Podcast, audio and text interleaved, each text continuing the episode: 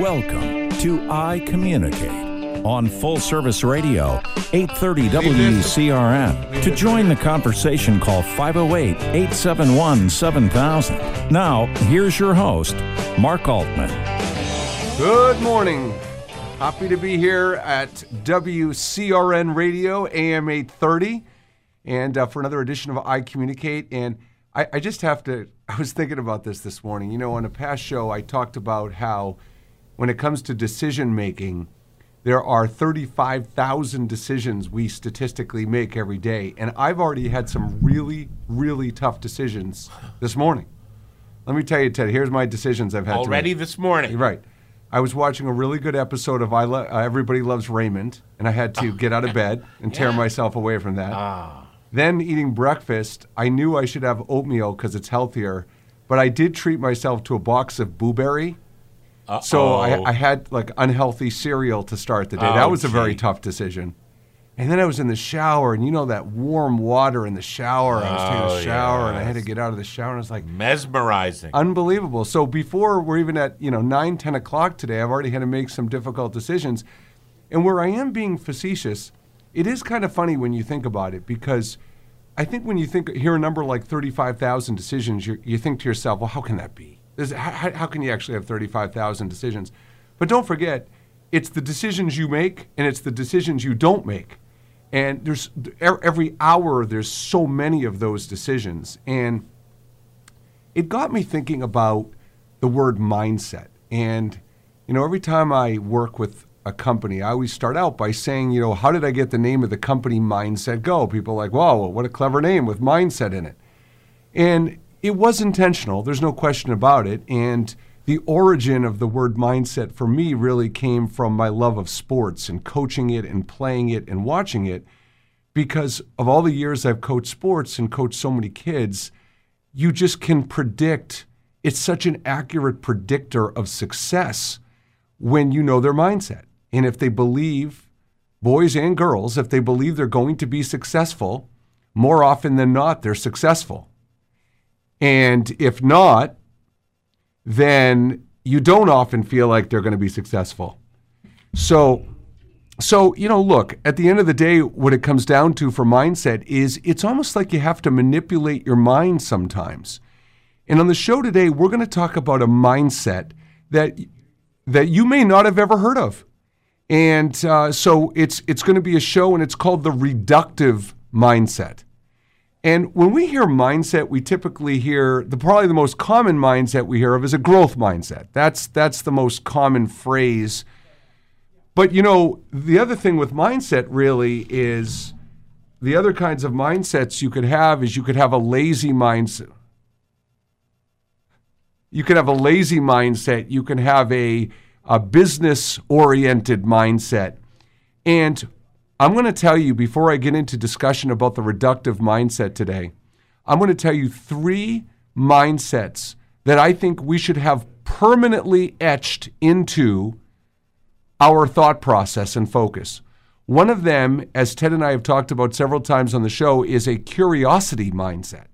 And that is the mindset where when someone says something, does something, you read an email, there's something going on, your default reaction is to be curious as to what's actually happening as opposed to making assumptions and being negative. That's one mindset. The second mindset I always like to tell people to have is what I call an applicability mindset. And an applicability mindset is when you learn something new, whether it's organically or inorganically, when you have the opportunity to take in new information, your, your instinctive reaction is, how could I apply this to what I'm doing? As opposed to, that wouldn't really work for me, or that wouldn't really work in this situation. So, an applicability mindset, it, I- hate that, you know, the whole glass half full, glass half empty, it just feels so generic. So, the applicability mindset, again, is a default mindset to wait, how could I use this? How could this be important to me? How could I apply this? And then, of course, the third mindset is the growth mindset. And we've talked about it a lot on past shows. So, just as a reminder for our listeners, the growth mindset is the belief that and this is the area I want to focus on with growth mindset today, is the belief that mistakes um, or unfortunate events or unfortunate experience are opportunities for you to learn and grow as opposed to beating yourself up for failure or disappointment. And so, a growth mindset is looking at mistakes and opportunities as a chance to grow. You know, I, I got to ask you can we change the word mistake to experiment? Well, you know, Ted, it's really interesting. Not only can we do that, but I really hate the word. Well, I, I put the word mistake right up there with the word failure, right? Because the, they're such heavy words. And, and they don't exist if you think about it. Every failure, if you will, is evidence toward the solution you are seeking. So, what kind of mindset would you say? So, so is that a growth mindset? That you is just a said? growth mindset. Right, right. I, am trying to echo your words. I love it. I love it. No, and so, so I agree. And you know what's interesting is, you know, I talk about mindset being, you know, you're ma- manipulating your mind, but what it really comes down to is, and I'm going to use this example for a baseball player. If you're a baseball player and you want to be able to hit a home run, and you go up to the plate and you're going to like, how am I going to hit a home run? I've never hit a home run. I have no evidence to believe I can hit a home run. Now, I'm not proposing in that situation you just manipulate your mind and say, you know what, even though I've never done it, heck, even though I've never even come close, this at bat, I'm going to hit a home run. What I am saying is that most people, to believe they can achieve something, either have had to have previous success or close success to what you're trying to achieve. But here's the big one. If you're a baseball player and you've never hit a home run or come close to it, what are other areas of your life where you've put in time and effort to improve and develop a skill that you were eventually able to do something that you had never done previously? It doesn't have to be baseball. It could be playing violin. You know, it could be learning social studies. It could be anything. It doesn't have to be a sport. But the point is, we set up templates of success for ourselves. And whatever whatever we succeed in, right? That can be our basis to have a growth mindset. Dare I say, you set up or you have the right mindset and then go. Well, indeed. And so as you think about the word mindset, think about how your mindset sways. Think about what causes your mindset to adjust. As Ted just said, you know, we, we could strike the word mistake from the vocabulary. And there are, as we've said on the show many times, there are so many opportunities to allow your mindset to sway. But that's what emotional intelligence is, right? It's being self aware of when your mindset is changing, controlling how you want to respond versus react. So, with that said, let's get to the mindset of the day, which is the reductive mindset. Now, I listened to a speaker about a year ago, Ted, talk about a reductive mindset, and she was an excellent speaker. And it really got me thinking, and her focus of the thought process was around productivity and to do lists and things like that. So to me, when you look at your to do list every day, and we did a show recently on uh, attention management versus time management, but when you look at your to do list today, there are things on the list of what do I have to do today? Right? What do I have to do?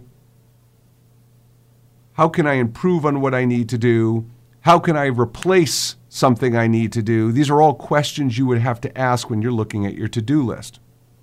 So, in the reductive mindset sense, what I want you to think about is every day you think about all the things you have to do or need to do. What if you woke up this morning and said, What can I take off my list? What has been on my list that I don't really need to do? That's step one. Step two would be, What is on my list that isn't really what I should be doing? And let me just say for our listeners, the answer isn't always delegating. It is sometimes delegating. But the answer is sometimes it's just truly not a priority, right? Right. And I think that those two questions are your starting point. And one of the things that we have to do now more than ever, because COVID has thrown us for such a loop in how we live our lives personally and professionally, that we really have to kind of reset and reorganize what our priorities are. And some of us already have, some of us are in a transitional stage to do so. But the reductive mindset is not just accepting the status quo, not just going to work every day and saying, I just have to do all this stuff and I'm busy. And I got to tell you, Ted, and I don't know if you can relate to this, you, may, you maybe can. I remember there was a time in my life, uh, really in most of my 30s. I'm, I'm going to be 49 next month. Don't tell anybody. Ah, you're a youngster. Yeah, but uh, but I for most of my 30s, I remember I couldn't even think about what was going to happen tomorrow. I had just had to get through the day, and I didn't have like. I mean, I was going through some personal challenges, but I didn't have like a horrible Oh, life. Yeah, yeah. I call that the sitting duck mentality. yeah, Like it's every gun in the hunt is pointed at me. That's that's a great metaphor, and and I and I think that that's exactly what I felt like. And so the sitting duck mentality and, and feeling like you just have to get through the day. If you are feeling like you have to get through the day, and now now that I've I've studied this and I train on this, I can see this from the outside looking in. Then you you're not prioritizing. You don't have a clear view of what's important in your day because you're just getting through it and you've lost control. Really, you've gi- actually, Ted, you've not lost control. You've given up control. Right. Well, the duck thing indicates flight rather than fight. Well said. Well said. And so, so I, you know, the reductive mindset is belief that you have a choice. And that's why I started the day with my joking around about showering and getting out of bed and Boo Berry and things like that because you have a choice. The second you've resigned, by the way, that's another one of my favorite mindsets, the resignation mindset. Sure. The mindset that I'm resigned to this fate. And you know where we see that a lot, Ted? We see that a lot in relationships. A lot of people stay together because the grass isn't necessarily greener. And you know what? I got to tell you, I do work, I don't know if I've ever told you this, Ted, but I actually do what I call post divorce coaching. Hmm. And so a lot of times I will work, I don't take a side, I work with both, you know, the mother and the Sure, father, sure. and help them prioritize the children, right? Yeah. And so the resignation mindset is, you know, I'm going to stay with my wife or I'm going to stay with my husband because it's better for the kids. You know, it's going to be more. And, and I always say to people, you know, in, some, in many cases, it's the opposite. You're exposing your kids to significant dysfunction, arguing, trauma, that it actually could be better for the kids if you're not together. And it's situational. But the point right, is, right? it- Absolutely. it's situational. The age of the children, the finances of the family. There's many situations that affect this. But it just always strikes me as interesting because there's a rationalization that takes place. Because I like how you brought in the financial aspect too, and age and finances are very critical cr- uh, critical factors. But Well, most divorce attorneys, the first thing out of their mouth is, "You can't afford to get divorced." well, that that's right, that's right, and and so there's a rationalization in a lot of cases that we're going to stay together for the kids, when that's not actually the real reason you're staying together. right. It's it's a lie, and kids see right through it. So, look, you have to have a belief that you have a choice, that you have control over your life and your situation. It all starts with there, and that's a mindset. Mindset of I have a choice. Mindset that I can make a decision. And a mindset of if I make that choice and if I make that decision, it may not work out. Right? It could be the wrong choice or the wrong decision. But then you'd have to compare it to where you're at right now. There you go. And if you look at if you if you were tracking your choices and decisions up until this point in your life and said, "Well, man, my hit rate on choices and decisions right now is only about 50%. So man, even if I start to really exercise and advocate for myself, my choices and my decision making probably won't be worse than 50%." So you have a choice, you can make decisions, and that's what the reductive mindset is about exercising your choices and decisions. So when we come back from the first break, we're going to get more into the reductive mindset, more into how leaders can model that reductive mindset and the importance of doing just that. For I Communicate, I'm Mark Altman. We'll be right back.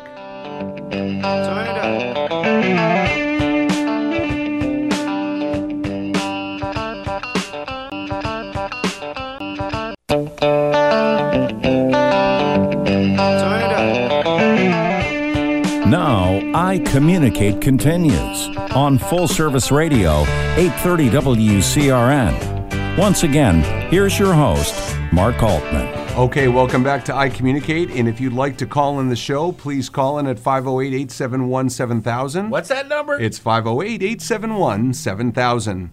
So, look, I, I, we've been talking about reductive mindset, and I think a good uh starting point for our segment here is to talk about the difference between activity and productivity because they're very different. And we, we are a society that worships achievement and growth. I mean, we are totally ri taught that achievement and growth is, are everything. Now, what's interesting to me, and Ted, I'd, I'd love to hear your take on this. When it comes to growth, I don't think that continues on necessarily as an adult. As a matter of fact, I think when you're growing up as a child and learning new things and taking initiative and trying new things, it's very much echoed as a child. But I feel like growth, personal growth, is kind of a polarizing topic. People won't say it's bad, but people won't necessarily make it a priority. And I think that's where the difference is. What are your thoughts on that? Wow. Um, I don't know if you're going to like this one. Um, I've always thought that growth is tied to two things efficiency and performance.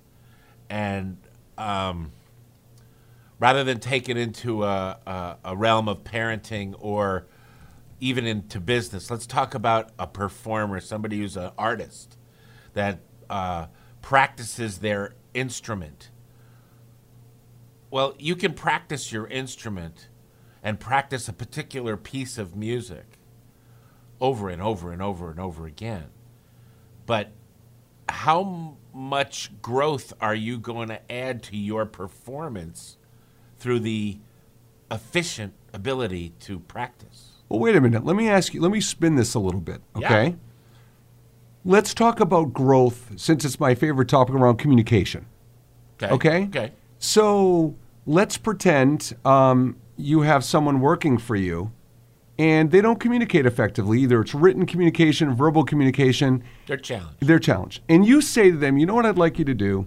I'd like you to take an online class. I'd like you to go to a training. You give them some literature to review and study. And let's say the person's open to it. They're, they're receptive to what you're asking them to do. I, I find the problem with growth, Ted, when it comes to relationships and communication is there isn't a clear recognition, there isn't a clear ROI. So, for instance, if someone is writing emails that aren't very cohesive or succinct or whatever, and you, you, you point this out, and then all of a sudden the emails get better, then what? Like, so what? The emails got better. I put in all this time, so my emails are better. What do I get for that, Ted? Do you know what I'm saying? Like, how, how do they quantify That's the right. growth? That's right. And I guess that's where I was going with the performer. The only way to quantify growth as a performer is if you are more candid and your presentation or your presentation evokes from the audience a reward. Now, I can tell you from experience, I can practice the minuet in G, the minuet in G over and over and over again. But unless I am the minuet in G when I mm-hmm. perform it, it doesn't matter how many times I practice it. So sometimes re- reducing the the number of practice sessions and being more candid when I play it gets a more positive evocation from the audience. Well, and so, you know, this is what I want to respond. When, when Ted talks about that, what's going through my mind is that motivation for personal growth is often tied into an outcome or some kind of instant gratification or achievement. Because if you're going to put in the time and effort to prioritize personal growth and then you don't get the outcome or the immediate gratification, you're less motivated to do so. All right, so we have a caller on the line. Uh, Matt, welcome to the show. Hey, Mark, how are we today? Great. So I missed. Uh, I, I'm sorry to say, I, you cut out a little bit. I missed you coming out of the break talking about reductive mindset.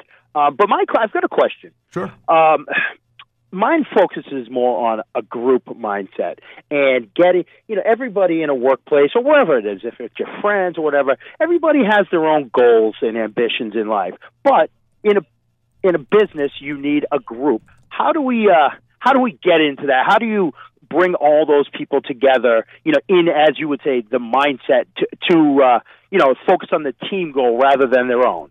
Okay, that's awesome, Matt. So, Matt, um, in this segment, we only have a minute. So, will you stay on the line in between segments? Okay, so, but you're just to confirm before we go to break, you're talking about how do you create that cohesive team oriented mindset, less of an individual mindset? All right, yeah, great question, Matt. Yep. And we'll, we're gonna we're gonna talk about that in our next break. I mean, the one last point I'll make heading into break is, you know, the number one job of a leader, I've said this before, is understanding what motivates and drives people.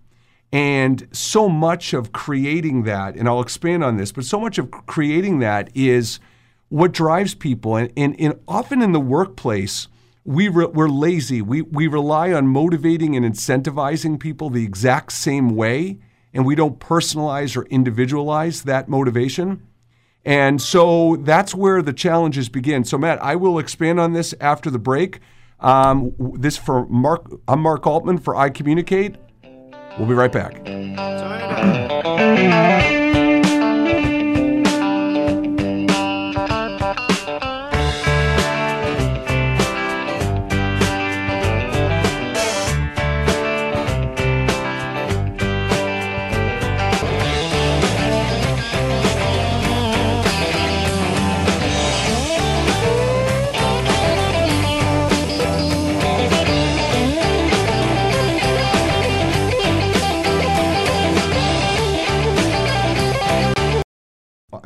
Been saying this more and more to companies these days that we have to start recognizing that age does not define um, a guaranteed skill set. And you know, people get to be 30, 40, 50 years old and we assume they should know how to do certain things and they don't. And here's my example. When you talk about how to create that team-oriented mindset, a lot of people haven't worked not only in a team-oriented culture, but a lot of people even if they have team culture hasn't been a priority. Yep. Right? And so, and maybe individual goals have been focused. So, for instance, if you take sales teams as an example, right? Sales teams are typically incentivized individually, Absolutely. right? Commissions, quotas, goals. But yep. now, if you incentivize them as results for the entire team and set, like, okay, everybody, we have to generate a million dollars in revenue this quarter collectively. You know, I think that's a part of it. But I have three rules, Philly, that I, I think from for to create a team-oriented culture. I think there's three big things. First of all, everybody on the team has to know how they contribute. And and you know, a lot of people yep. might say, "Well, yeah, I, I, know what I'm supposed to do." Well, that's not what I'm saying. Yeah, I'm saying not contribute to you being successful, contribute yep. to the team being successful. Yep. The second thing is and I'm amazed, Matt, how many people don't have goals in their life. You know, you have to know mm-hmm. whether it's a team. And by the way, individual goals actually can contribute to team goals. Yep, but agreed. you have to have goals, and the goals have to be smart goals. Yeah. Um, and I think that's the second. And the third, to me, and this may be the biggest of all, Matt, is feedback. Because – Matt, you've been in a position of leader te- leadership several times in your career, and you know that if you're managing a team, especially in the hospitality industry, if you're meeting with people and having uh, team meetings, and people don't feel like they can speak up, they yep. should speak up, you're yep. empowering them to do so, yeah. then that is a real kryptonite to a cohesive team. So I think it's yeah. it's knowing how you directly contribute, setting goals, and empowering people for feedback. Fantastic. Matt, you are the man. Thank you for calling the show. Always love having you on. And and you know what? I want I want our listeners to know Matt only had one flaw. I knew him growing up. Only one flaw, and that one. He, you're, you're you're far too kind. Yeah, and that was he was a Georgetown Hoyas fan back in the '80s. Hey, still am. Oh. Well, so so. Uh, anyways, uh, rest in peace, John Thompson. Yeah, uh, indeed. Mark, so, great show as always. Love listening to you. Matt, thanks for the call. Talk to you All soon. All right, take care. All right. We're heading into our third break. All right. Thank you for listening to I Communicate. We'll be back for our final segment. For Mark Altman, we'll be right back.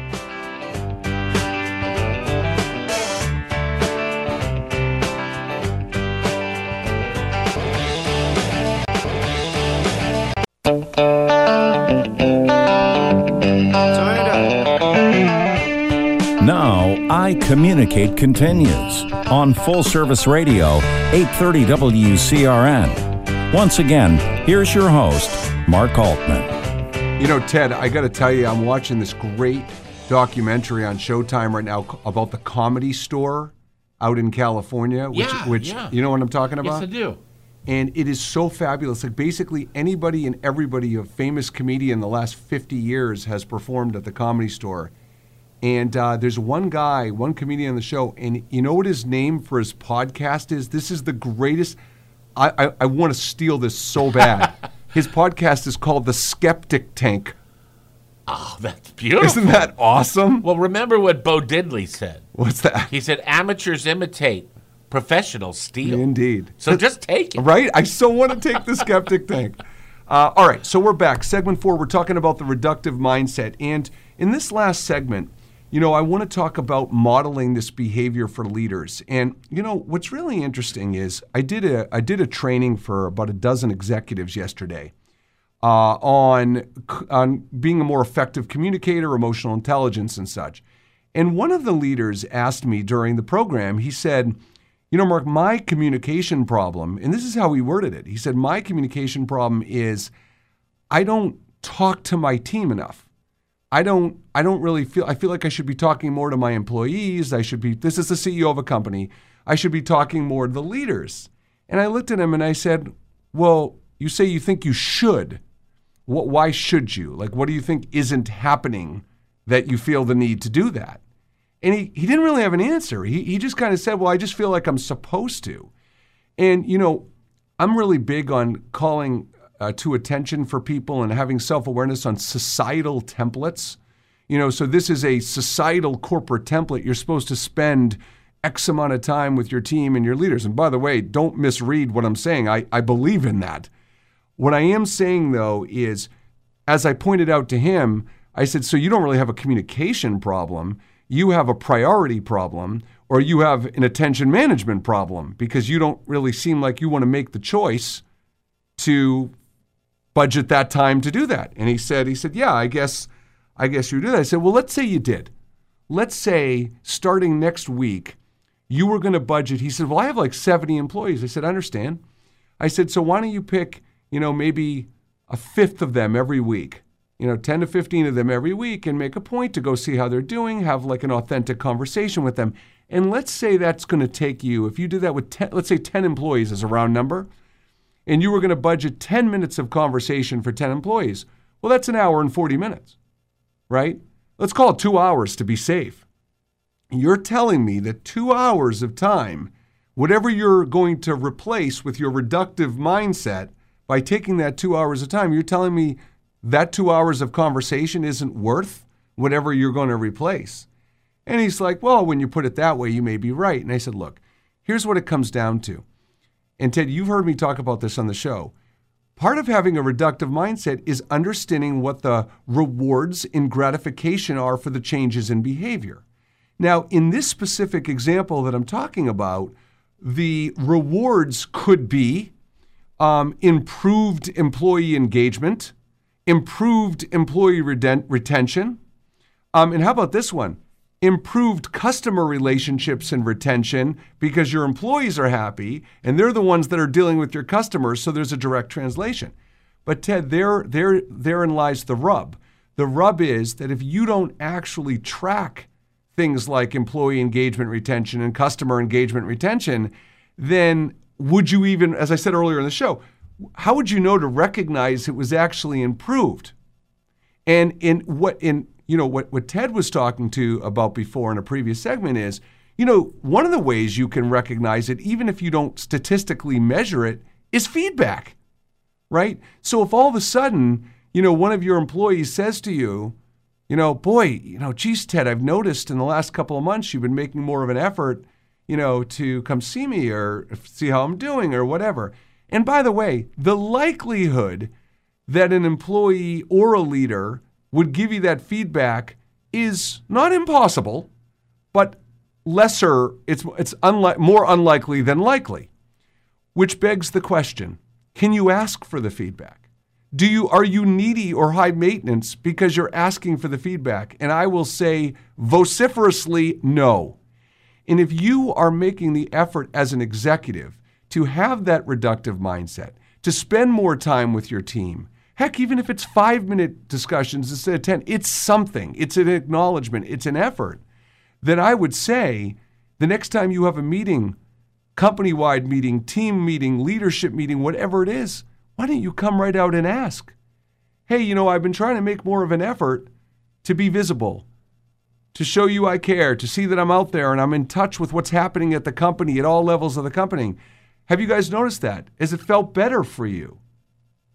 What do you think, Ted? Like, why not ask? Well, honestly, I, I would think it would make the CEO look needy to look to people for some sort of positive feedback.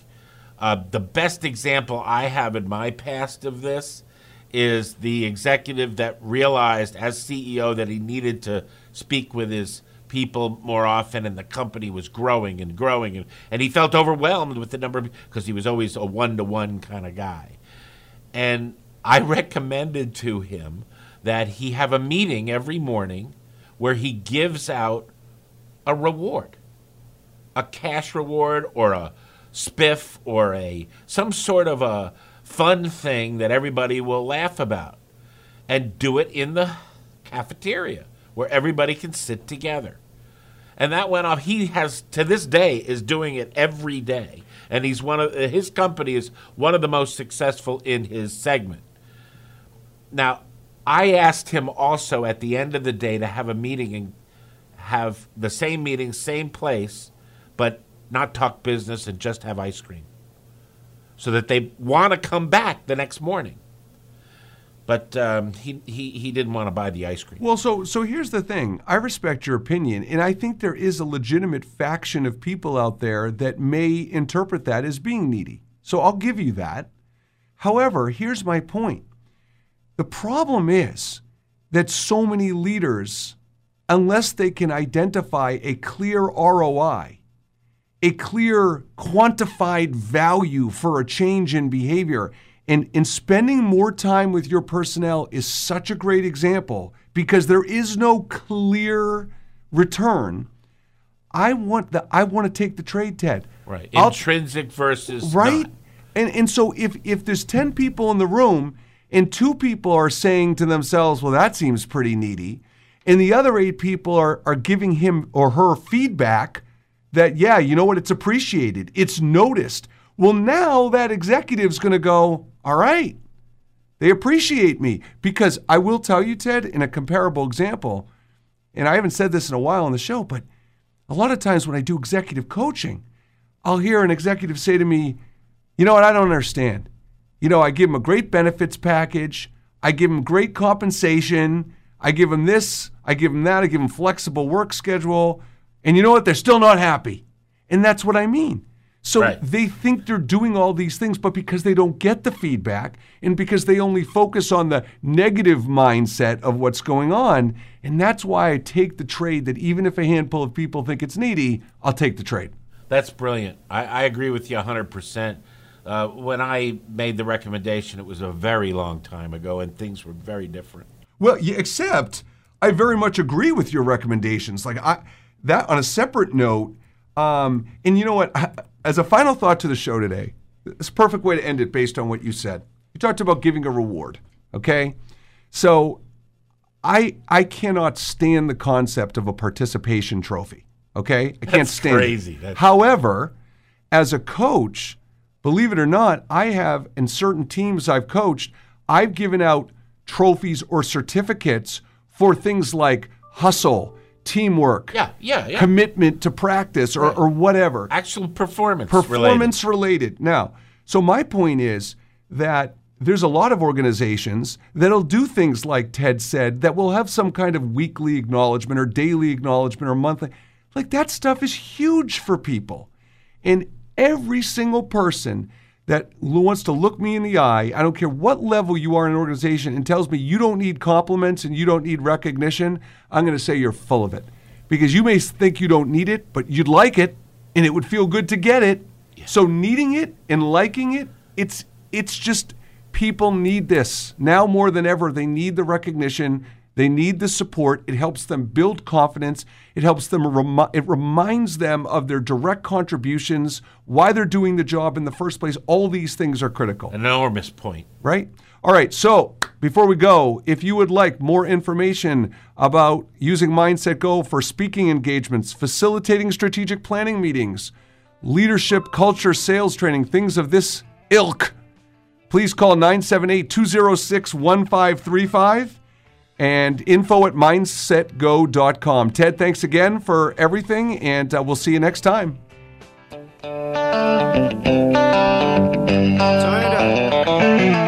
You've been listening to I Communicate with your host, Mark Altman.